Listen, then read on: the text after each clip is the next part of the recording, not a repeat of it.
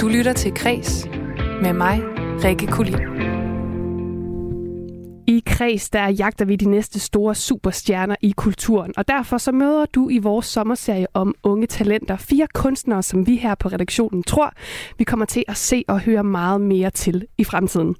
I dag der skal du møde 26-årige Ariane Kashev, som fik sit gennembrud i DR-serien Når støvet har lagt sig tilbage i 2020. Men inden da, der dykker vi lige først ned i første del af Beyoncés nye trilogiprojekt, nemlig Renaissance. Mit navn det er Rikke Kulin. Velkommen til Kreds på Radio 4. I feel like falling in love. I'm in the mood to fuck something up. Tonight I'm fucking something. I need some drink in my cup. Ja, Beyoncés nye album, det er en øh, hyldest til de sidste 50 års sorte dansemusik. Det er en lang fest, og albummet er med til at fastholde hende i en position som øh, toppen af toppen af internationale kunstnere. Det mener vores øh, to første gæster i dag, nemlig musikjournalist for Soundvenue, Christian Karl. Velkommen til. Tak skal du have. I studiet der har vi også lektor i musikvidenskab, Erik Steinskog, som i 2017 havde et kursus med titlen Beyoncé, køn og race på Institut for Kunst og Kulturvidenskab på København Københavns Universitet. Velkommen til. Tak. Altså, det her album, det er jo den øh, første del af tre akter i den her musiktrilogi, men det er jo øh, den, vi skal forholde os til indtil videre. Renaissance med øh, 16 sange, og blandt andet med øh, singlen Break My Soul, som øh, udkom tidligere på øh, sommeren. Men jeg nævnte, nu, jeg nævnte jo det her med de 50 års øh, musikhistorie og hyldes til, øh, til den, Erik Steinskog. Hvordan er det, du mener det?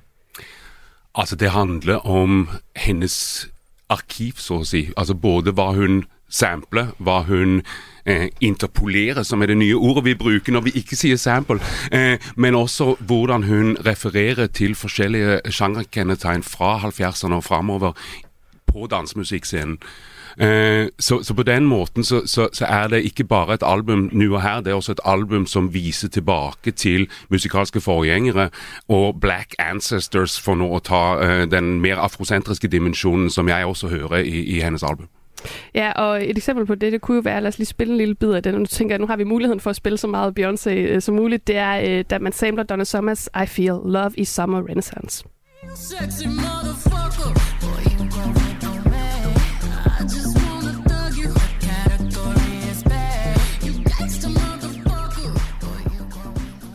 Ja, Christian Karl, hvad, øh, hvordan står det her nummer ud for, øh, for dig på det her album? Ja, men det er jo den store festlige afslutter, ikke? Der, der lukker festen med et brag og, og bare sådan en kæmpe power move og, og sample på den måde, som hun gør, ikke? Og, og hive nogle af de største navne i ja, sorte øh, nyere dansemusikhistorie ind. Man kan jo sige, hvis, hvis det her album er en hyldest til 50 års sort dansemusik i, i USA, og det kun er del et af en trilogi, man kan jo næsten ikke forestille sig, hvad der skal, hvad der skal komme bagefter, ikke? Men, øh, men jeg er enig, jeg synes, at det er et, ekstremt festligt album, der samtidig har den her meget, meget dybere dimension med, med hentyd til så mange tidligere artister og så mange andre strømninger. Jeg tror, hvis man går ind og kigger på antallet af producer og sangskrivere på, på hver sang, så er det jo en længere tekst end selve sangteksten nærmest nogle steder, ikke? Altså virkelig, virkelig et dybt lag, der virk, viser at Beyoncé virkelig har nørdet det her, virkelig er gået i dybden.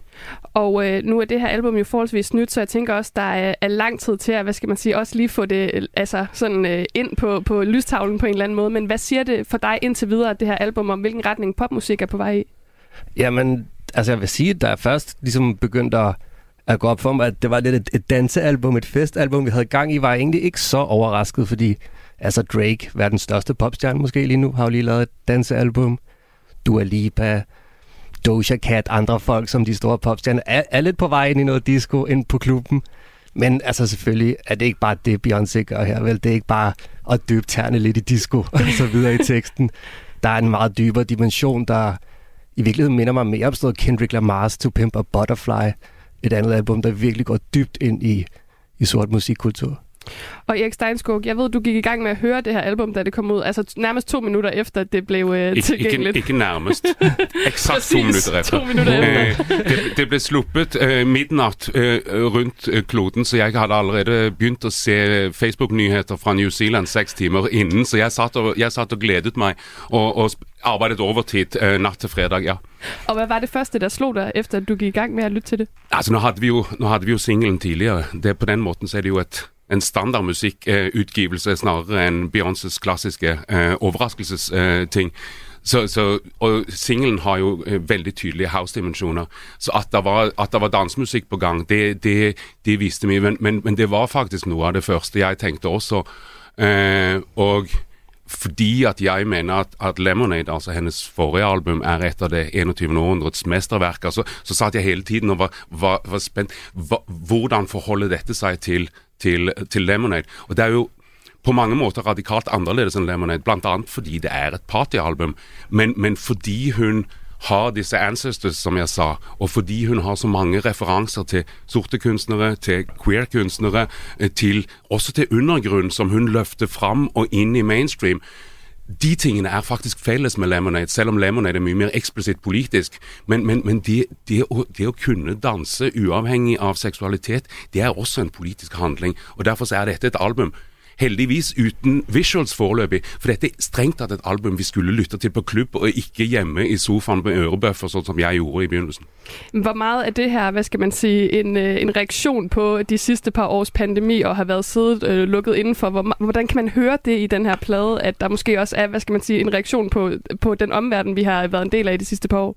Jamen, hun har jo selv uh, skrevet, da, da albumet udkom, at hun har siddet derhjemme, ligesom rigtig mange af os nok har, og har været godt og grundigt træt af ikke at kunne tage ud, ikke at kunne danse, ikke at mærke livet, ikke at mærke andre kroppe. Og det her album føles som meget en direkte reaktion på det. Altså et af de her postpandemiske dansealbums, som er begyndt at, at dukke op hist og pist, ikke? Hvor, hvor, hvor det faktisk er dansemusik, der sjovt nok er drevet af fravær af mulighed for, for at danse. Og det, altså, det så ud til, at det første, at det er første del af en trilogi. Ikke? Man kunne godt forestille sig, at den her rejse gennem dansemusikkens historie bare fortsætter måske i nogle nye retninger på, på de næste to. Og den her rejse gennem øh, sort dansmusiks historie kommer også til udtryk på øh, nummeret Koft, som øh, danske Morten Ristorv blandt andet har været med til at, øh, at lave. Og øh, på det der har vi også en legendariske guitarist Nile Rodgers, som er en del af den, øh, det nummer. Lad os lige høre lidt fra det.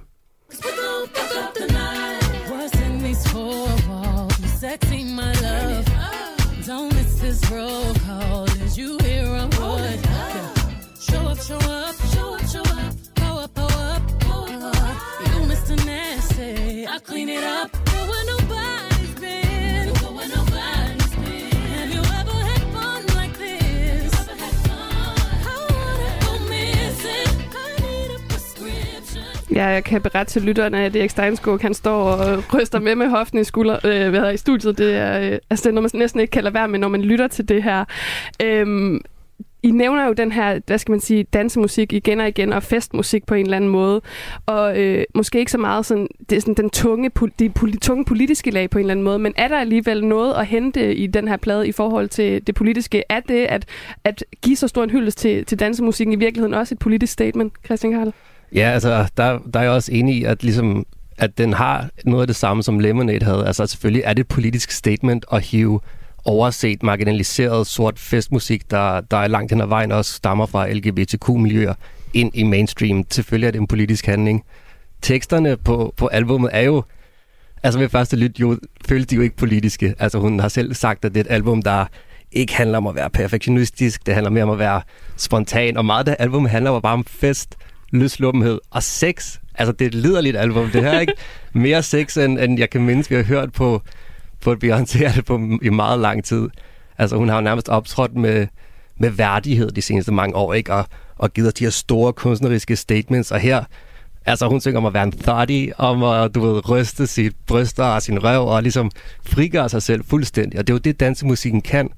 Og på den måde kan man også sige, at de tekster er jo også politiske på den måde. De handler om, at, at hun er en 40-årig kvinde, der har lyst til at give den gas og føle sig selv, som hun har sagt på en tidligere sang også. Altså det, det er det, der som ved første lyt måske virker som festligt og overfladisk, er i virkeligheden også en del af det, hun gerne vil vise her. Mm. Nemlig, hvordan den her hvordan den her klub- og festmusik har et forløste potentiale. Erik Steinskog, du står og nikker med derovre. Er du enig i de her betragtninger? Ja da, det er jeg. Uh, uh, når jeg underviser på, på musikkvitenskap, så plejer jeg faktisk at spille Martin Vanillas uh, Dancing in the Street og argumentere med at det er faktisk et politisk nummer. Det handler om å ta uh, gaten til seg, det handler om å få lov å eksistere i gaten. Og enten man flytter det uh, ut på gaten eller flytter det inn i klubben, så er dansemusikkulturen har alltid vært et sted for marginaliserte, for blacks and queers osv. Og, og de har ikke alltid fått den samme oppmerksomheten i mainstream-historien om dansemusikken. Eh, men, men, de har vært altså, som eh, premissleverandører, og noe av det Beyoncé gjør, er å hente fram marginaliserte figurer, er å hente fram queers, er også å hente fram fra alle de geografiske stedene for dansemusikk. Big Freedia, som også var på Lemonade, er også eh, sterkt til stede her, som queer bounce-kunstner eh, fra New Orleans. Og, og, og, der kommer både sydstater, og så kommer Chicago, og så kommer New York, og så kommer all, disse forskjellighetene i spill i noe som samtidig,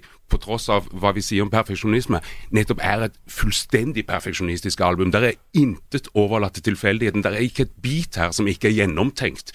Og, og selv om det er et kollektivt prosjekt, altså apropos de mange producere og sånt, så er Beyoncé mastermind bak dette her allikevel. Hun er ikke bare en syngedame, som det het i halvfemserne, med, med producere rundt.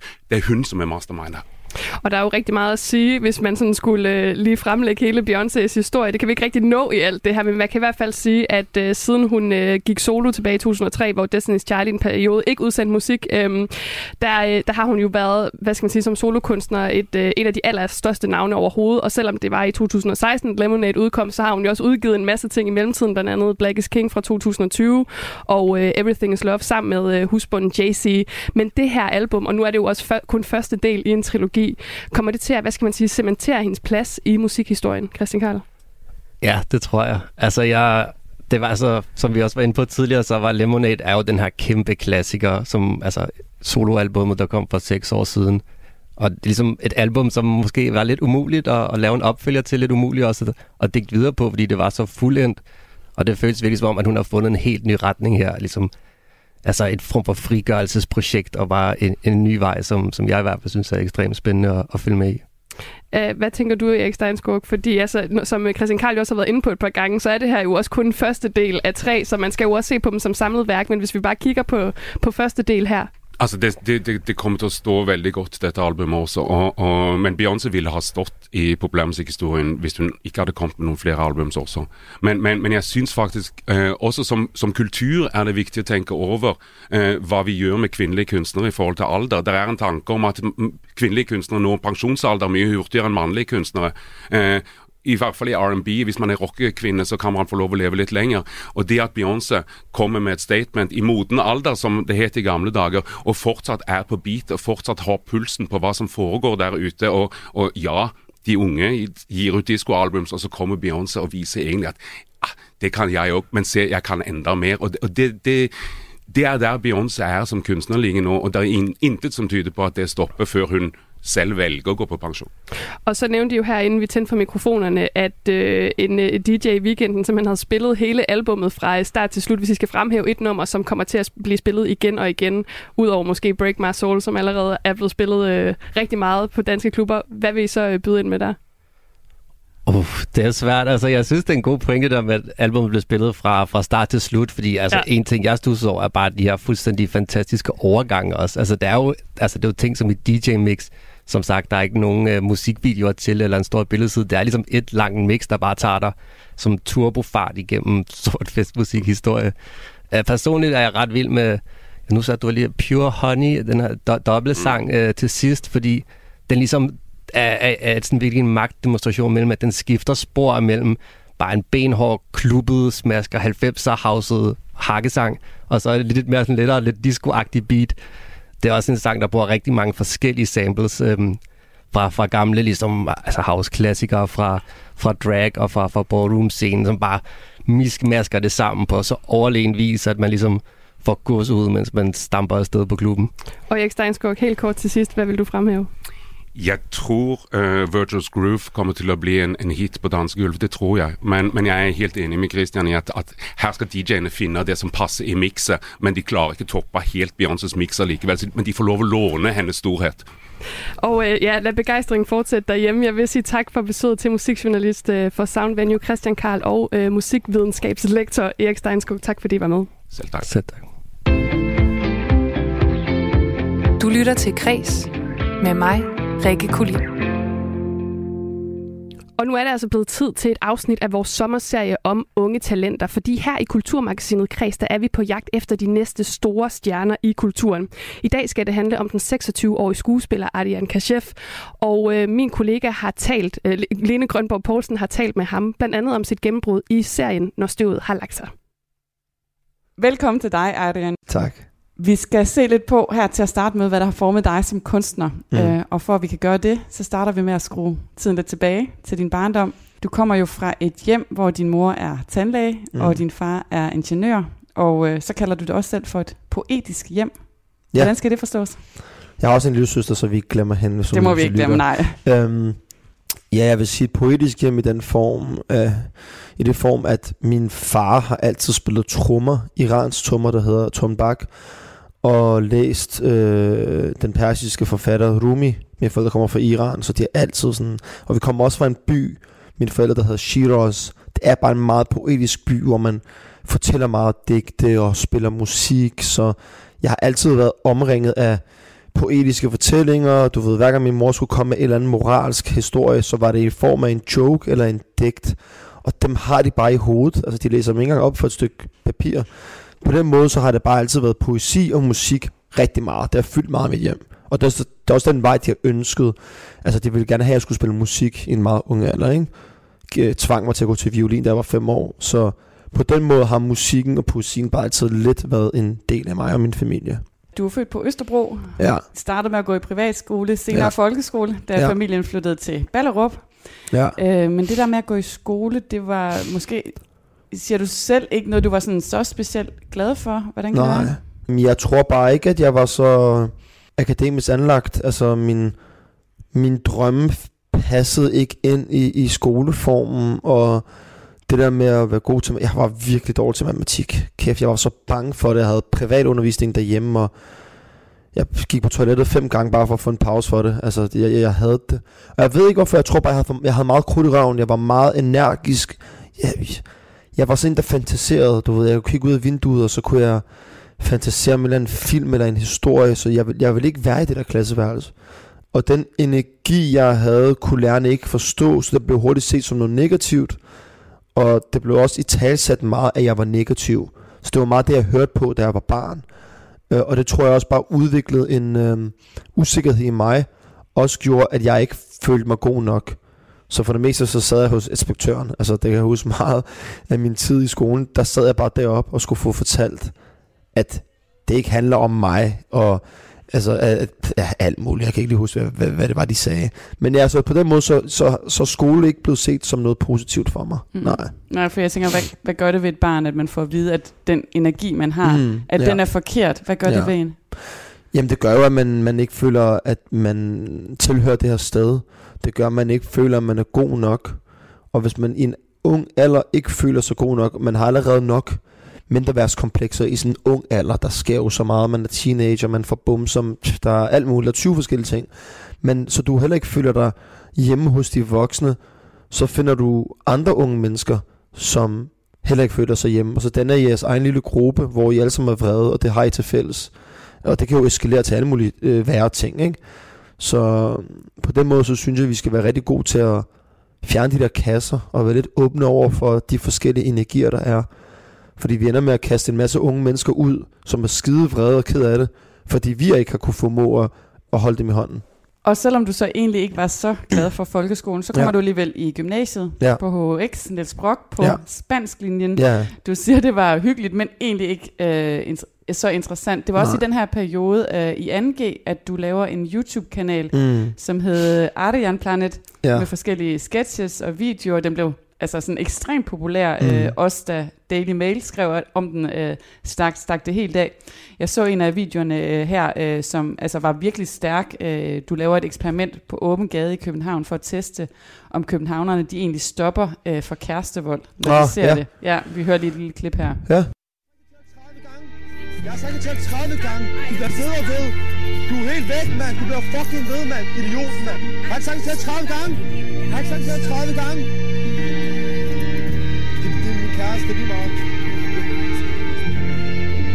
Jo, jo, det er lige meget.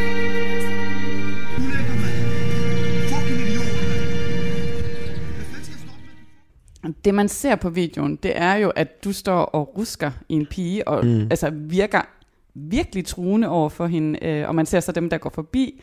Øh, der er nogen, der bare går deres vej, men der er også en mand, der stopper, og der er en kvinde med øh, et barn bag på cyklen, som stopper op og, og prøver at tale til dig. Det er ret virkelighedstro. Altså allerede her fornemmer man måske noget, noget skuespillertalent, der stikker frem. Men hvad var det for en YouTube-kanal, du skabte på det tidspunkt? Jamen altså på det tidspunkt, så tror jeg bare, at jeg så rigtig meget YouTube i gymnasiet. Øhm, og så tænker jeg bare på et tidspunkt, hvor, hvorfor er det, jeg ikke selv laver det her? Altså i stedet for at kigge på det, for jeg kan godt mærke, altså både businessdelen i mig tænkte, der er ikke et marked for det her i Danmark. Jeg kunne ikke se for at lave det på samme måde. Så vi købte faktisk bare, jeg købte bare et kamera, kan jeg huske, i Eleganten, eller en dyrt kamera, og jeg havde ikke engang styr på, hvordan man brugte det. Så jeg gav det sådan til min klassekammerat Emil, som jeg gik i skole på det tidspunkt, og sagde, vil du ikke lige filme mig i pauserne? Og vi, vi, vi gik på skole på strået jo. Øhm, så startede med, at jeg lavede bare skøre ting. Altså det var lidt sådan mærkelige ting. Ikke noget, der gav mening, men det var det skabte lidt opmærksomhed, og så blev det bare bedre og bedre, og så fik jeg flere følgere. Og så tror jeg, i og med, at vi fik flere følgere, så tænker jeg også, nu har vi et ansvar. Nu kan vi lave noget. Nu kan vi lave det, vi rigtig gerne vil lave. Og så var det meget der, jeg, jeg vil gerne lave sociale eksperimenter. Jeg følte, det var der, jeg synes, det, det brændte jeg for. Jeg vil gerne prøve at tage alle de her Facebook-opslag, vi er så gode til at lave, du ved, åh, for racisme, eller kvinder har lige så meget ret til det ene og det andet. Altså alt det, vi er så gode til at skrive på Facebook, de her ting vil jeg gerne kaste foran folks øjne og se, okay, men gør I så noget ved det, når I ser det? Du ved, alle kan sidde derhjemme på Facebook og være øh, superhelte og skrive om, hvad der er rigtigt og forkert, men gør I så noget ved det fysisk, når I ser det? Stopper I det? Eller vil vi bare gerne være i vores egen lille kasse og sige, ej, det, det vil jeg ikke blande mig i. Så det var meget det, jeg gerne ville have. Også dialogen, der var med de mennesker, der stoppede mig, de var jo også spændende. Sådan at høre, hey, fedt du stoppede. Hvordan kan det være? For der går rigtig mange mænd, altså det var virkelig mange mænd, der bare ignorerede det. Jeg synes kvinderne, de var så gode til at blande sig, ikke? Så det er bare spændende at høre sådan, hvorfor fanden er det, du bare går forbi? Hvad hvis det var din søster? Hvad hvis det var din datter? Altså, der vil du også ønske nogen hjælp dig, ikke? Ja. Du er ikke bange for at få tæsk? Nej, faktisk ikke. Jeg tror altid, på det tidspunkt, der var jeg... Jeg havde håbet på, at jeg ville få tæsk. Altså, det ville jo bare skabe flere, øh, flere serier. Så nej, på det tidspunkt, der var jeg meget sådan... Jo vildere, jo bedre. Ja. I 3.G, mm. da du kommer lidt videre i gymnasiet, der falder du på nettet over noget, der hedder Kontakt. Og mm. det er et sted øh, i København, som arbejder med at give øh, unge mennesker en stemme og hjælpe dem til, ja. til at formidle deres egen historie i en ny form, og det er så ofte på teaterscenen.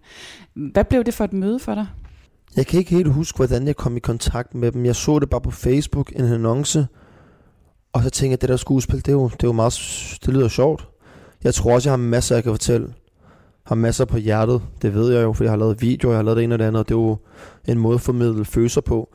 Så jeg mødtes med en, der hed Rune Leverisa, og så snakkede vi bare om mit liv og min barndom, og det ene og det andet, og så dannede vi en historie sammen. Ja, og Rune arbejdede for kontakt på det tidspunkt. Ja, han faciliterede det, øhm, af de her historier. Og så fandt vi en historie sammen, hvor man kunne komme ud og optræde med det. Og da jeg så optrådte med det, så syntes han bare, at jeg var dygtig. Og så sagde til mig, hey, du burde søge op på skolen, hvis du gerne vil være skuespiller. Mm. Og der vidste jeg ikke lidt, hvad skuespillerskolen var, men så søgte jeg, ja, og jeg endte med at komme ind. Mm. Og, og Rune kom du jo til at, hvad kan man sige, arbejde med i en længere periode. Mm. Øh, du læste også op øh, med ham, da du det søgte ind på skuespillerskolen. Øh, hvordan blev han en vigtig person for dig? Jeg tror, han blev den, sådan, den første voksne figur i mit liv, der, der, der troede på mig, der lige pludselig sagde til mig, du, du er dygtig. Og han, han kiggede mig i øjnene og lige pludselig kunne mærke, at der var noget, jeg var god til. Det tror jeg ikke, jeg havde oplevet før. Så jeg kunne godt mærke, shit mand, det var som om, han gav mig en, sådan et helt nyt drive. Fordi jeg ikke var vant til at høre på nogle voksne, ældre mennesker sige til mig, at jeg var god. Så jeg, jeg, jeg så ham lige pludselig også lidt som en far. Og så så jeg også bare ham som en tæt ven, jeg kunne stole på, fordi han vækkede noget i mig, som jeg ikke selv kendte til. Og lige siden da, så synes jeg, det er gået ret godt. Mm. Jeg har også talt med Rune, øh, og jeg synes lige, vi skal prøve at høre lidt mm. om, hvordan han beskriver dig, og særligt din energi. Jamen altså, en meget, meget øh, kraftig energi, ikke? Ung, kraftig energi. Altså, jeg kan huske, øh, på det tidspunkt, der, der, der foregik det hjemme hos mig, jeg boede i Lars Bjørnstræde, og der kan jeg huske, så ringer han og spørger, om vi kan lave en aftale. Ja, jeg kan interviewe dig og sådan noget. Og så, jeg kan se allerede en halv time før, så står han nede på gaden eller der står i hvert fald en ung mand dernede. Det viste sig senere, det var ham, ikke? Øh, fordi han, han skulle bare så meget det her, ikke? Øh, øh, så allerede dengang har han haft det der indre drive med, at han vidste, vidste, hvad han ville. Om det har været bevidst eller ubevidst, det skal jeg ikke kunne sige. Men han havde det der kæmpe drive, og så, så er der jo det fantastiske med ham, altså snart han stod på scenen. Altså jeg har jo arbejdet med så mange unge, ikke? Øh, han, han, man kunne bare se, så var han kommet hjem. Jamen, det er jo en kombination, fordi han, han har jo en kæmpe ambition og ivrighed og flittig. Han var enormt flittig og, og kunne sine tekster, og altså selvfølgelig hænger det sammen, fordi man kan jo bune af talent, og så sker der ikke en pind. Så selvfølgelig har han disciplin, og han er enormt øh, undersøgende, nysgerrigt menneske. Han har også haft sin egen YouTube-kanal og sådan noget. Han, han, han er jo sådan en, der ikke øh, kan sidde stille på den måde. Han er enormt nysgerrig på sin omverden og, og sig selv i forhold til omverdenen. Ikke? En person med et ekstremt drive, lød det her fra, ja. fra Rune fra Kontakt. Uh, han siger også det her med, uh, jeg mærke i, at når du stod på en scene, så var det lidt som om, du kom hjem. Mm. Var det også din egen oplevelse? Det var det helt klart. Altså, øh, specielt på skuespillerskolen, hvor at, så opdagede jeg lige pludselig alt det her, jeg har gået rundt og tænkt over med min energi, og det var bare fordi, jeg ikke var det rigtige sted. Og lige pludselig fandt jeg ud af, det er her, jeg skal være. Det at jeg kan få lov til at råbe og skrige og danse og bevæge mig og græde, hvis man har lyst til at gøre det, du ved. Alt, hvad jeg følte, at jeg ikke måtte, kunne jeg gøre her. Og det var til min fordel lige pludselig. Så ja, helt klart. Jeg tror altid, jeg har bare ønsket at skulle... Øh, hvorfor jeg ikke kan sige det på dansk, express myself, altså udtrykke mig ja, øh, på alle mulige måder. Og det tror jeg, at lige pludselig jeg fandt ud af, at det er det, det, jeg kan her. Og så fik jeg bare en ro i maven og, og glæde ud af det. Ja. Han taler altså også om den her sådan stærke disciplin, øh, mm. som du havde både i forhold til at lære tekster og indgå i en forestilling. Ja. Øh, det var vel også en disciplin, øh, du ikke havde fundet i dig selv tidligere, men mm. som du så fandt her. Ja, jeg har jo ikke rigtig vidst, at jeg var dygtig og disciplineret. Jeg har altid hørt, at jeg var sådan lidt dårlig og dårlig. Så jeg havde aldrig set mig være god til noget på den måde. Men jeg fandt meget hurtigt ud af, at jeg er rigtig hurtigt til at lære tekst. Og jeg er sådan en type, jeg ender med at lære det helt til sidst, ligesom med lektier. Men jeg ender altid med at alligevel gøre det, og jeg lærer det. Og du ved, jeg ved ikke, om der er noget med pleaser at gøre, men jeg er bare typen, der kommer en time tidligere, eller 30 minutter tidligere til opgaven. Det gør jeg bare. Du kommer også lidt for tidligt her, faktisk. Ja, jamen, det gør jeg også. Jamen, sådan er jeg bare. Jeg kan godt lide at være her tidligt, jeg kan godt lide at være forberedt. Fordi så ved jeg, at hvis der er noget, der gik galt, så var det ikke i mine hænder. Jeg, jeg skal 100% vide, at jeg gjorde det bedste, jeg kunne gøre, for at jeg kunne opnå det bedste resultat. Så hvis det går galt, så har det aldrig været mig, fordi jeg gjorde mit. Så må det være alt andet i hvert fald forhåbentlig. Um, øhm, så ja, jeg vil ikke have, at der kommer en dag, hvor at mit, mit, uh, mit slag af arbejde ødelægger mine muligheder eller mine chancer. Ja, helt klart. Øh, Rune, han kalder dig også en rigtig Ballerup-dreng. Øh, Nå, ja. han siger ikke en rigtig uh, direkte rod, men alligevel en, der, havde, der var gang i. Mm. Og så fortæller han også om, at det her med uh, måske lige at kende reglerne for, hvordan man egentlig gør i teatret, ja. det, det kendte du ikke så godt. Mm-hmm. Uh, så jeg synes også, vi skal lige have en uh, anekdote fra ham Nå, om ja, uh, Romeo og Julie. Ja. Hvis jeg skal fortælle en lille sjov anekdote fra den tid, det var jo så, altså søgte han jo ind samme år, og så, sagde, så aftalte at han skulle gå op i Romeo og Julie. Og der er to sjove ting i den forbindelse. For det første, så havde han en, altså han gik op på balkonscenen, og han havde en hemmelig kæreste på det tidspunkt, hvor forældrene ikke øh, vidste, men der var sådan et stilas foran. Så der kravlede han jo op, når han skulle møde hende. Og det er sådan lidt ligesom en parallel til, øh, til balkonscenen i Rom og Juli, hvis du kender det. Øh, så tog han ind for at se den på det kongelige teater. Han har aldrig nogensinde været i teater før. Og så ringer han til mig sådan jeg tror, altså forestillingen starter klokken 8, ikke? så ringer han sådan halv 10 og på vej hjem, så sagde han, ja, det var virkelig underligt, fordi det, jeg synes, det stoppede før, man havde fundet ud af, hvad der var, der egentlig skulle ske, og sådan noget. Så, så han gået hjem i pausen, han troede, forestillingen var slut. Så siger hvad fanden laver du, mand? øh, forestillingen er, du, du er kun noget halvdelen, der er pause i en forestilling, den var jo tre timer. Nå, men han nåede ikke tilbage. Så, så han fik ikke set den hænger, inden han gik til optagelsesprøve. Men han kom ind. Ja, Adrian, du sidder mm. og griner her. Kan du huske den telefonsamtale? Sagtens, ja, jeg kan godt huske det. Jeg kan huske, at jeg ringede til ham. Men jeg tror ikke, han ved, at jeg endte faktisk med at se den. Men jeg endte med at komme tilbage en anden dag. Men så var der en skuespiller, der kom til skade under anden akt. Så den skulle stoppe igen. Så jeg tog hen for tredje gang. Så det tog mig faktisk tre gange for at se Rome i jule på det tidspunkt. Det kan jeg godt huske. Men jeg kan sagtens huske det. Ja, ja, det kan jeg godt huske. Og det er jo den historie, jeg fortæller igen og igen. Også for ligesom vise, hvor åben og grøn jeg var, fordi jeg kendte ikke til en skid, altså. Jeg sad jo bare der, og det var jo Rune, der fortalte mig, prøv at tage Romeo og Julie scenen, og jeg var sådan, shit man, Shakespeare, altså sproget i sig selv er jo, er jo slemt nok, nu skal jeg forstå, hvad det er, jeg siger, øhm, men det var det jo, ja, det, det, det synes jeg var noget, det var en af de fedeste tider i mit liv, fordi det bare viste sådan, han tog bare en ung dreng, der ikke vidste noget om det her, gav ham så meget selvtillid og bare fodrede ham med god energi, og gav ham en, en af de sværeste tekster, en af de største, der er, øh, dramatiker, og siger til ham, du ved, prøv at tage den her tekst. Og så kommer jeg ind på skuespillerskolen. Det synes jeg er en øh, fantastisk historie, og det viser også bare, at vi, vi alle sammen kan, hvis vi tror på det. Og det er også det, jeg ønsker at give videre. For det han gav mig, var jo, at jeg fandt min vej i livet. Altså jeg fandt, hvad jeg gerne ville. Der er så mange mennesker, der arbejder med ting, de ikke er glade for, for at betale deres regninger. Og vi laver det, vi elsker. Det er jo en øh, velsignelse. Ja. Du kommer jo så ind på skuespillerskolen, efter du mm. har fået set Rumer og Julie ja. øh, tredje gang, du er i teatret. Øh, øh, men det betyder jo så samtidig, at du skulle flytte til Aarhus i ja. en alder af 18 år, og faktisk mm. egentlig give afkald på alt det, du kendte i din hverdag. Ja. Hvordan var den oplevelse? Det var meget mærkeligt, øh, fordi jeg kommer heller ikke fra et hjem, hvor det er bare normalt, at man flytter ud. Øh, altså jo, det vil min far nok gerne have, og mine forældre synes, det er, det, det er en lidt lettelse, hvis jeg ikke er der, men det er ikke traditionen blandt mine venner og jeg, at man som 18-årig gik fra hjemmet. Altså, så det var meget underligt for mig. Det havde jeg aldrig regnet med, at jeg skulle. Og ikke til Aarhus. Jeg har aldrig nogensinde været i Jylland. Jeg har aldrig været forbi broen i mit liv. Så jeg var lidt bange, men Ja, ja. Altså som 18-årig havde du aldrig været i Jylland? Ja, øh, ja, ja, ja. Før, øh, før jeg var 18 år havde jeg ikke været i Jylland før, overhovedet ikke. Nej, det havde jeg ikke. Nej, jeg sad lidt og tænkte over, nej, det har jeg ikke. Øhm, så det var lidt skræmmende for mig, men det var også interessant at møde nye mennesker, og jeg, jeg fandt hurtige venner. Jeg fandt faktisk meget hurtige venner ud fra skuespillerskolen. Øhm, så det endte med at gå meget godt. Men jeg var meget for mig selv. Altså, jeg var, meget, jeg var ikke så socialt anlagt på den måde, at jeg var til skolefesterne hele tiden. Og den, der kender mig, de ved det også godt. Altså, jeg var bare meget typen, der... Jeg kan godt lide at komme i skole og gøre mine ting og hygge med folk, men jeg har også min egen ting, jeg godt kan lide at lave.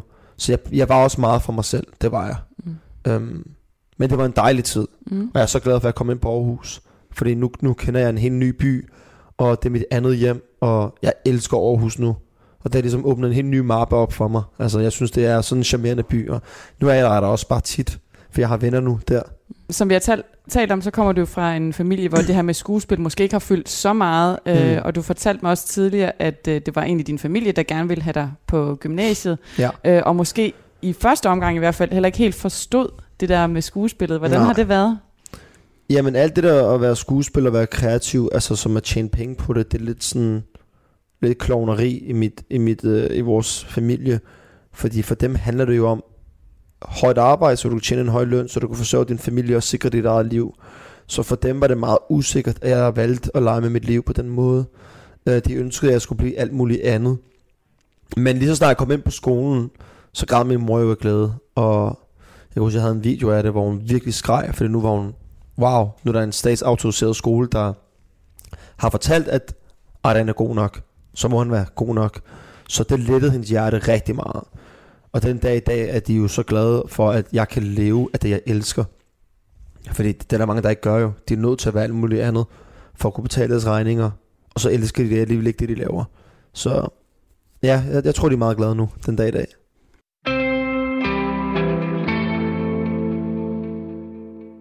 Jeg hedder Lene Grønborg Poulsen, og du lytter til vores særlige sommerportræt her i Radio 4's kulturmagasin Kreds.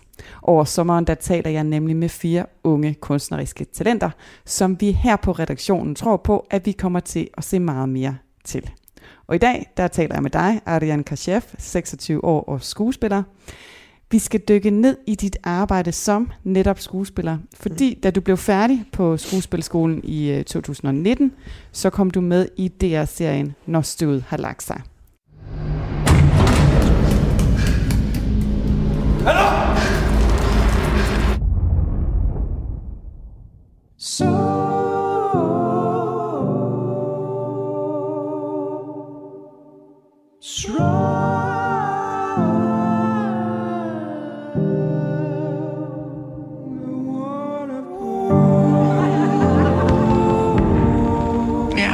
Seng, så glæder jeg mig til, at det bliver morgen.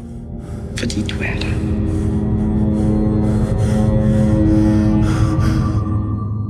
Og her fik vi lige en lille lydbid fra serien.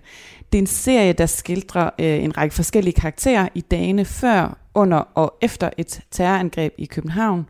Og de forskellige karakterer, de øh, øh, får alle, der, der sker noget med dem, øh, den her tragiske hændelse, den ændrer noget i deres liv. Man kan egentlig sige, måske det er en slags flettehistorie. Der Ja. sker i hvert fald det gennem de her 10 episoder, at deres personlige historie, de flettes sammen, øh, og de Mm. kommer til at påvirke hinanden på også uventede måder. Og du spiller så karakteren Jamal, mm. så Mm. vi skal dyk- dykke ned i dit arbejde med den karakter. Øh, men lad mig lige først spørge dig, hvad er det ved skuespillet, som du er så glad for? Det er jo helt klart nok det, at man, øhm, vores arbejde handler om at lære andre mennesker at kende. At dykke ned i andres situationer og følelser. Og ligesom få en forståelse for, for, for mennesket. Det synes jeg helt klart er meget spændende, fordi det er også det, der gør forhåbentlig også til bedre mennesker. Fordi vi interesserer os for, hvordan andre har det, og hvordan de føler. Og det handler virkelig om at sætte sit ego til side. For det handler ikke om mig, det handler om karakteren. Og det skal man altid huske. Det handler aldrig om, hvor godt du ser ud. Det handler om karakteren. Så det er meget interessant, synes jeg. At man hele tiden får lov til at lære nye steder at kende, og nye mennesker at kende. Så det er jo et privilegie. Man er ude at rejse jo hele tiden, ligesom når man får en ny rolle jo. Ja. Hvis vi så hopper over til Jamal, øh, du har tidligere sagt, at du både kan forstå og relatere til ham. Mm. Øh, hvordan det? Jamen, jeg tror, at Jamal var en meget misforstået ung dreng, som ikke følte sig øh, hjemme nogen steder. Og på den måde, det havde jeg det også med, da jeg var ung og ikke følte, at min, min drømme hørte til, hvor jeg var. Så jeg tror, ligesom alle andre mennesker, så, så ønsker vi bekræftelse og kærlighed. Og i Jamals grad var den jo bare højere, fordi at han fik den ikke derhjemme. Han blev ikke bekræftet i, hvad han var. Hans bror kunne ikke lide ham. Sådan. Så han følte sig nok bare ikke set nogen steder. Og så ender han med at elske et menneske, som udnytter ham og heller ikke ser ham. Øhm, så det rørte mig rigtig meget at skulle spille den karakter. Og jeg vidste også bare, at jeg var nødt til at spille den her karakter. Fordi den, den, den, den, den påvirkede mig følelsesmæssigt, synes jeg, ikke? Ja. Øh, helt konkret så er Jamal i en øh, familie, som lever af at køre taxa, Mm. og øh, han skal selv tage et øh, kørekort, Mm. og det får han så ikke. Øh, det var meningen, at han skulle køre, til, øh, kø- skulle køre i forbindelse med et bryllup, Ja. øh, og det må han så bare gå ud af. Han har simpelthen ikke nået at få Mm. det kørekort. Vi får lige en lille lydklip fra en, fra en scene. Rejs dig op, din hund. Kom her. Hvad fanden er der galt med dig, mand? Hvad? Alle kan sgu da tage et kørekort. Fucking retarderet. Er du? Er du? Tænker du overhovedet over, hvad det koster mig, hver gang du dumper? Du er fucking dummer en lort, mand. Du er fucking svans, mand.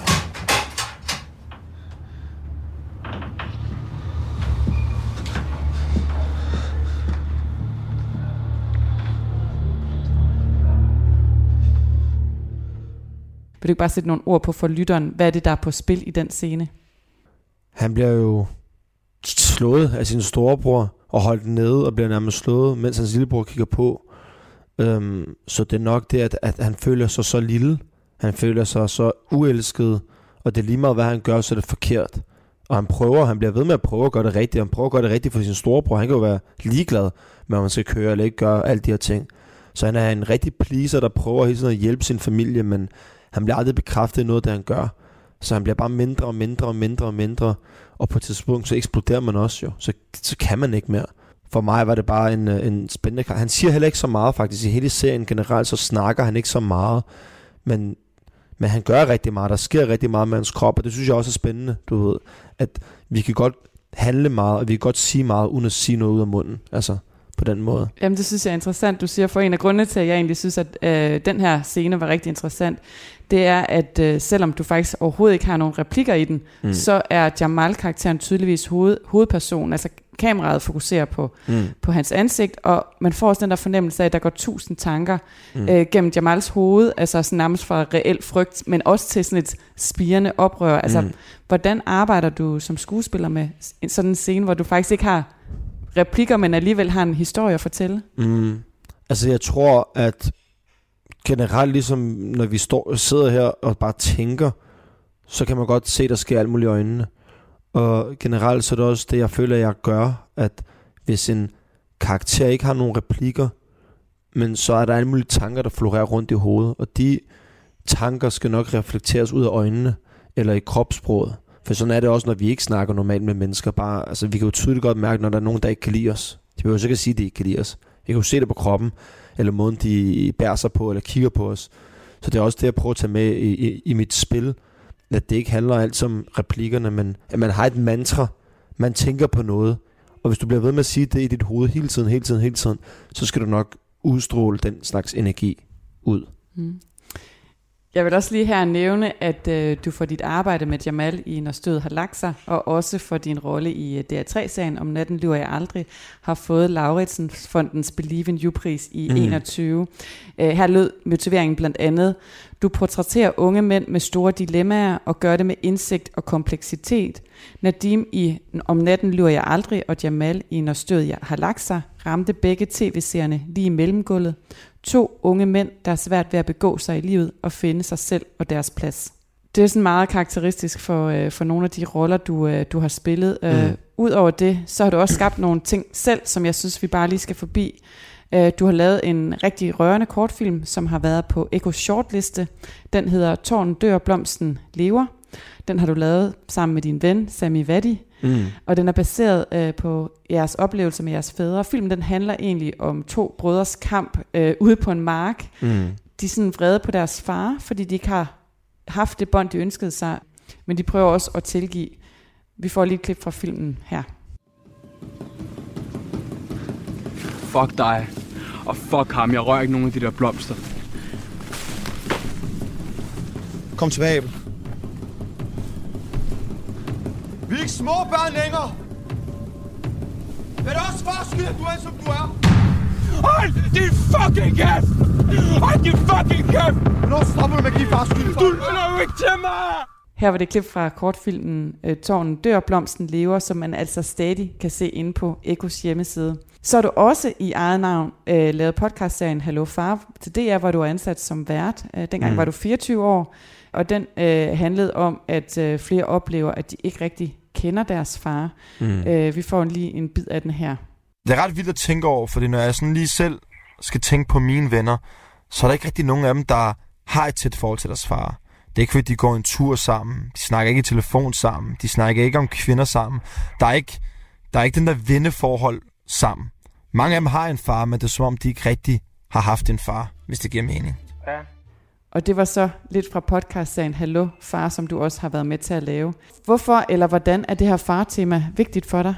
Jamen det ved jeg ikke, det har altid gået igen. Øhm, eller det ved jeg jo godt. Øhm, det er også fordi, at jeg i en ung alder ikke føler mig, at min far kunne kommunikere med hinanden. At vi kunne det samme sprog, men det er som om, vi ikke kunne tale sammen alligevel. Han havde sit eget show kørende, så jeg havde også bare mit eget show kørende. Og det har nok været en af de store drivkræfter til, at jeg har haft behov for at udtrykke mig følelsesmæssigt, fordi jeg ikke havde det stærke bånd til en mand i mit hjem. Så jeg tror bare altid, alt hvad jeg har lavet, der har jeg prøvet at dreje det en eller anden form for at få den der følelse ud. Jeg tror, at nogle af de bedste skuespillere, øh, kunstnere, musikere, det er folk med hul i et hjerte. Fordi hvis vores, hvis vores øh, hjerter var helet, eller hullet var fyldt op, så var der ikke noget spændende at fortælle. Så jeg tror det hele er, vi alle sammen er bare nogle mennesker, der prøver at få healet os selv via den kunst, vi nu laver. Så jeg tror helt klart, at alle de her proble- eller problemer, øh, komplekse, hvad hedder det, ting, jeg har haft med min far, det har ligesom været en drivkraft for mig til at gå ud og fortælle nogle historier, som kan hjælpe andre mennesker, men også selvfølgelig behandle min egen sorg. Det tror jeg helt klart er derfor man hører om øh, far, far, far hele ja. tiden. Øh, men altså, man taler jo egentlig øh, i litteraturen sådan meget om morlitteratur og et fokus i kunsten, mm. øh, som vi oplever nu på, på morrollen. Øh, men er vi for dårlige til at tale om farrollen, tænker du? Jeg tror, mænd er ret dårlige til at snakke om faderrollen. Jeg tror, det, det, det er svært at skulle sige som en fyr, jeg har brug for en far, du ved. Hvor at hvis ens mor ikke er der, så, så er det meget nemmere at sige, jeg har, jeg har brug for en mor. Du ved, for det, det, det kan alle forstå. Men det der med, en anden mand har brug for en anden mand, for at kunne føle sig som en mand, det er måske rigtig svært at sige, hvor at faderrollen er totalt vigtig. Altså, hvor der, det, det er jo nemt at forstå, at morrollen selvfølgelig er den essentiel og totalt vigtig. Hun har født os, hun giver os kærlighed, men kærlighed fra en mand er, er lige så vigtig. Og hvis den ikke er der, så tror jeg helt klart, at barnet får lige så mange skader, som hvis moren ikke er der. Altså, der, de to er vigtige for at kunne skabe balance til barnet. Så jeg, jeg, jeg tror helt klart, at vi er ret dårlige til Jeg tror generelt, at mænd er ret dårlige til at snakke om følelser. Men helt klart om fader svigt, det tror jeg, vi er ikke så dårlige til.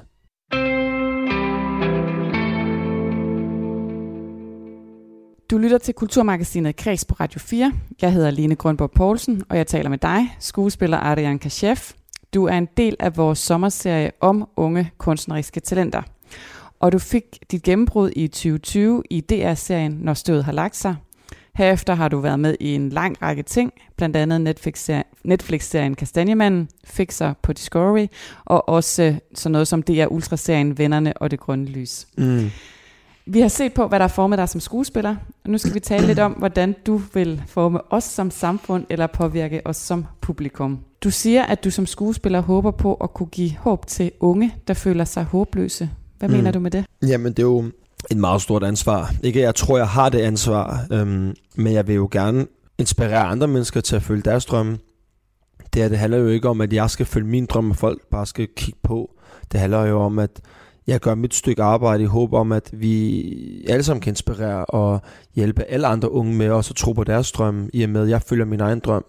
Jeg tror helt klart på, at succes er ikke øh, succes, hvis man er alene om den. At jeg tror, vi, vi er nødt til at hjælpe hinanden med, med fælles at opnå den her succes. Så jeg tror helt klart, når jeg laver film, og jeg laver fortællinger, og jeg arbejder hårdt for mig selv, så er det også fordi, jeg håber på, at jeg kan inspirere andre unge mennesker, der ser mig, der tænker, wow, det, det, det vil jeg også gerne, for nu kan jeg relatere til ham eller hende. Så helt klart, jeg vil gerne hjælpe andre til også at gå efter det, de elsker at lave. Mm. Som måske den slags rollemodel, du ikke selv havde måske? Ja, på det andet tidspunkt var der ikke rigtig nogen, man lige kunne kigge op på, synes jeg. I Danmark i hvert fald. Så helt klart, jeg vil gerne øh, være en af dem, som de kan se på. Mm. Du siger, du drømmer også om at blive øh, en kunstner, der måske også selv skriver og mm. instruerer mere, måske endda skriver ja. en bog. Er det ikke mm. nok at være skuespiller? Øh, jo, for nogle er det nok. Øh, for mig er, er det aldrig nok. Jeg vil gerne udtrykke mig så meget muligt på instrumenter, på forskellige fag. Øh, jeg tror ikke, jeg kommer til at stoppe nogensinde med at, at, at lave det her arbejde på forskellige måder. Helt, altså, jeg vil gerne udvikle mig så meget jeg nu kan. Jeg har også talt med en anden, som øh, har set lidt på dig lidt mm. udefra. Det er Katrine Sommer Bøjsen, som øh, blandt andet anmelder serier, tv og film hos Jyllandsposten. Og vi skal lige prøve at høre, hvad hun siger om dig og dit talent. I Når stødet har lagt sig, spiller han øh, en af hovedrollerne som øh, en ung fyr med indre, indvandrerbaggrund øh, ved navn Jamal. Øhm, og allerede fra øh, startskuddet i, øh, i denne her meget dramatiske serie, så, så bliver Jamal sådan et øh, øh, på godt og ondt omdrejningspunkt for, øh, for, den, for handlingen. Øhm, og han er en af seriens øh, mest komplekse øh, figur, og det er ikke mindst takket være øh, Kashefs øh, fornemme præstation, at han, øh, at han holder os draget øh, seriens 10 afsnit igennem når man sidder som, som jeg, som kritiker, og, øh, og kigger på det så, det, så kan det være svært at se, hvad, hvad er godt manuskript, og hvad er god personinstruktion, og hvad er godt skuespil. Øhm, men man kan i hvert fald se, at han formår at få det meste ud af rollen. Det er jo sådan en, en figur, han bliver, øh, Jamal bliver øh, involveret i, eller bliver, kommer under mistanke for at have været øh, med i det terrorangreb, som er seriens omdrejningspunkt. Øhm, og det kunne hurtigt blive sådan en lidt flad og banal øhm, figur, lidt sådan en skurkeagtig rolle, øh, men Kashef formår at løfte figuren, så, øh, så, så, så det er alt andet end, øh, end banalt. Man kunne godt forestille sig, at, øh, at for en skuespiller, som, som også selv har, øh, har anden etnisk end dansk baggrund, så kunne man være sådan påpasselig med, at det, det, er en mod, jeg synes, det er en modig rolle at, øh, at tage på sig. Øhm, og, øh, og måske derfor har, det ved jeg ikke, men der kunne have været nogle overvejelser forbundet med at, øh, at påtage sig en, øh, en rolle som, som den som Jamal. Øhm, øh, og det, det synes jeg er øh, enormt, øh, øh, ja, enormt modigt, at øh, Kashef, at han har gjort. Man kunne godt forestille sig en nervøsitet for at blive sat i bås som en bestemt type skuespiller, der, der portrætterer, øh, du kan ikke se mine gåseøjne, men, men indvandrerproblematikker. Øh, øh, og, og, øh, og, og han får gjort det her til et, et menneskeligt spørgsmål, snarere end et etnicitetsspørgsmål sagde Katrine Sommerbøjsen, som blandt andet anmelder serier, tv og film hos Jyllandsposten. Og hun sagde det om dig, Adrian Kashef, der er gæst i dag i Kulturmagasinet Kreds, hvor vi taler øh, om unge talenter. Katrine, hun peger på det her med etnicitet, at øh, man måske som skuespiller kan være nervøs for at blive sat i, i bås i en bestemt type af rolle. Er det noget, du har tænkt over? Ja, helt klart. Altså, det er jo et... Øh det er jo et dilemma, vi har, øh, om man som skuespiller også må tage ansvar for, at er det det, man gerne vil? Fordi det kan jo godt sætte en i kasse, men jeg har været en af de desværre få heldige, som ikke er blevet sat i en bås. Jeg synes, jeg har været meget heldig med at lave rigtig mange forskellige roller. Men man skal passe på, fordi det, man tager, kan også være med til at forme din karriere. Så jeg kan, godt, jeg kan godt forstå, hvad hun mener, fordi den var jo også stadig lidt en fordomsfuld karakter, som bygger lidt på de fordomme, der er om indvandrerfamilien og de dilemmaer, der nu er. Men jeg synes, vi kom ret godt afsted altså med det. Altså, jeg, jeg, jeg håber på, at den peger lidt i en anden retning, for det var ikke det, det handlede om, men jeg forstår godt, hvad hun mener. Øh, fordi de tanker har jeg også selv tænkt. Ja. Det har jeg. Du har tidligere sagt, at du savner, at man i dansk film har en mere bred etnicitet blandt mm. skuespillere, mm. som man for eksempel finder i, i sådan noget som franske film. Ja. Øh, hvordan det? Min, jeg tror bare, jeg savner generelt øh, også kønsfordeling. Ikke bare etnicitet, men altså det er få kvindelige store hovedroller, vi ser herhjemme. Det er lidt de samme, vi ser, hvis det er, for nu har de lige fået chancen for det. Og etnicitet, altså vi tør ikke så meget, synes jeg, i Danmark. Vi er stadig rigtig trykke øh, under dynen sådan med bare de, vi altid har set på. Hvor at, hvis du kigger på Frankrig, Tyskland, Sverige, øh, selv Norge, der er der bare så meget farve på skærmen. Altså der, og man tænker ikke over det, hvor her, skal, så skal det lige talesætte sådan lidt, uha, det er en brun kvinde, så skal hun snakke engelsk, og, og altså der skal, ikke, der skal ikke gøres et eller andet ved, men vi er på vej et rigtig godt sted, og vi er blevet meget bedre, end hvad vi har for 10 år siden. Så jeg tror på, at dansk tv er ved at blive meget mere favorit. Mm. Hvad skal der til, tror du, for at vi kommer videre, eller kommer i mål med det her? Er, er, skal der kvoter til, eller hvad skal der til, tænker du? Nej, jeg synes, det er lidt kedeligt med kvoter. Altså, hvis man skal lige pludselig sige, at det skal være en brun en, der skal gøre det. Det, det. det skal være den bedste til jobbet jo. Altså, så den bedste spiller skal have, have den rolle, der nu er. Jeg tror bare på, at man skal lave sit egen, sin egen ting. Altså, vi alle sammen skal bare arbejde hårdt på at skrive vores egen film, vores egen ting, og ja, ikke være, ikke være bange for at, at kaste ud i nogle nye chancer. Og hvis man kigger lidt fremad mm. for uh, din karriere, det skal vi også gøre i, i den her sidste del. Uh, din drømmerolle, har du sagt på et tidspunkt, det er at spille Lykkepær fra Henrik Pontopidans romanklassiker. Ja, det var fedt. det er en rolle, som uh, lytteren måske har set skuespiller Esben Smed i, i mm. Bille Argos filmatisering uh, Lykkepær fra 2018. Hvorfor var det lige den rolle, du pegede på? Det ved jeg ikke. Altså, jeg tror bare, at den, den, den har en rigtig sådan god Hollywood-fortælling. Altså drømmen om det gode liv øh, og så var det alligevel ikke det, man ønskede sig. Øh, og så tror jeg også bare, at jeg elsker sådan tidshistoriske film. Altså den, den, den tid øh, gad jeg godt at spille i. Altså det tøj, de er på, og den, det, der er noget charmerende over det, så det er ikke fordi alene rollen var øh, wow. Altså jo, Esben Smed spillede fantastisk, og det gør han. Jeg er kæmpe fan af hans arbejde generelt. Men sådan nogle slags film gad jeg bare godt at lave, sådan tidshistoriske film. Det, det, det drømmer jeg meget om at lave. Ride på heste, eller altså et eller andet i den stil, ikke? For alt, hvad jeg laver, er jo meget moderne og i nyere tid. Så jeg gad godt at prøve at lave noget sådan lidt... Jeg synes også, at normalt, når jeg klæder mig lige i dag, men så plejer jeg også at klæde mig sådan lidt mere, mere gammeldags. Så, så jeg savner måske bare den tid. Jeg synes, der var en anden charme dengang. Øh, og en anden kvalitet. Så det gad jeg også godt at være med i. Vi skal til at runde af, men lad ja. mig lige høre dig først. Øh, hvad kan vi opleve dig i i den nærmeste fremtid? Jeg er med i noget, der hedder Meter i sekundet Helle Tuf. Øhm, som jeg ved ikke lige, hvornår den kommer ud. jeg tror, den kommer ud næste år faktisk. Øhm, og så filmer vi lige nu på en serie sammen med P3, som er det nye P3 Fiktion. Det plejer at hedde DR3, øhm, som hedder Maskulin. Enten hedder den Maskulin eller Retreat. Jeg har ikke fundet ud af, hvilken de vælger, men det er en serie også. Og så laver jeg noget teater, øh, som Christian Lollig har instrueret, øh, Rasmus Montanus, som bliver vist i år. Ja. Så der er en del at holde øje med, hvis man vil Ja. se dig derude, så er der i hvert fald rig mulighed for det. Tak for det, Adrian Kashef, skuespiller, 26 år, og altså en del af vores sommerserie om unge kunstneriske talenter her i Kulturmagasinet Kreds. Tak fordi du var med. Selv tak. Det var alt for i dag her i Kulturmagasinet Kreds. Mit navn er Rikke Kulin, og jeg er tilbage igen i morgen. Om lidt der er missionen tilbage fra sommerferie, men først så er der nyheder her på Radio 4.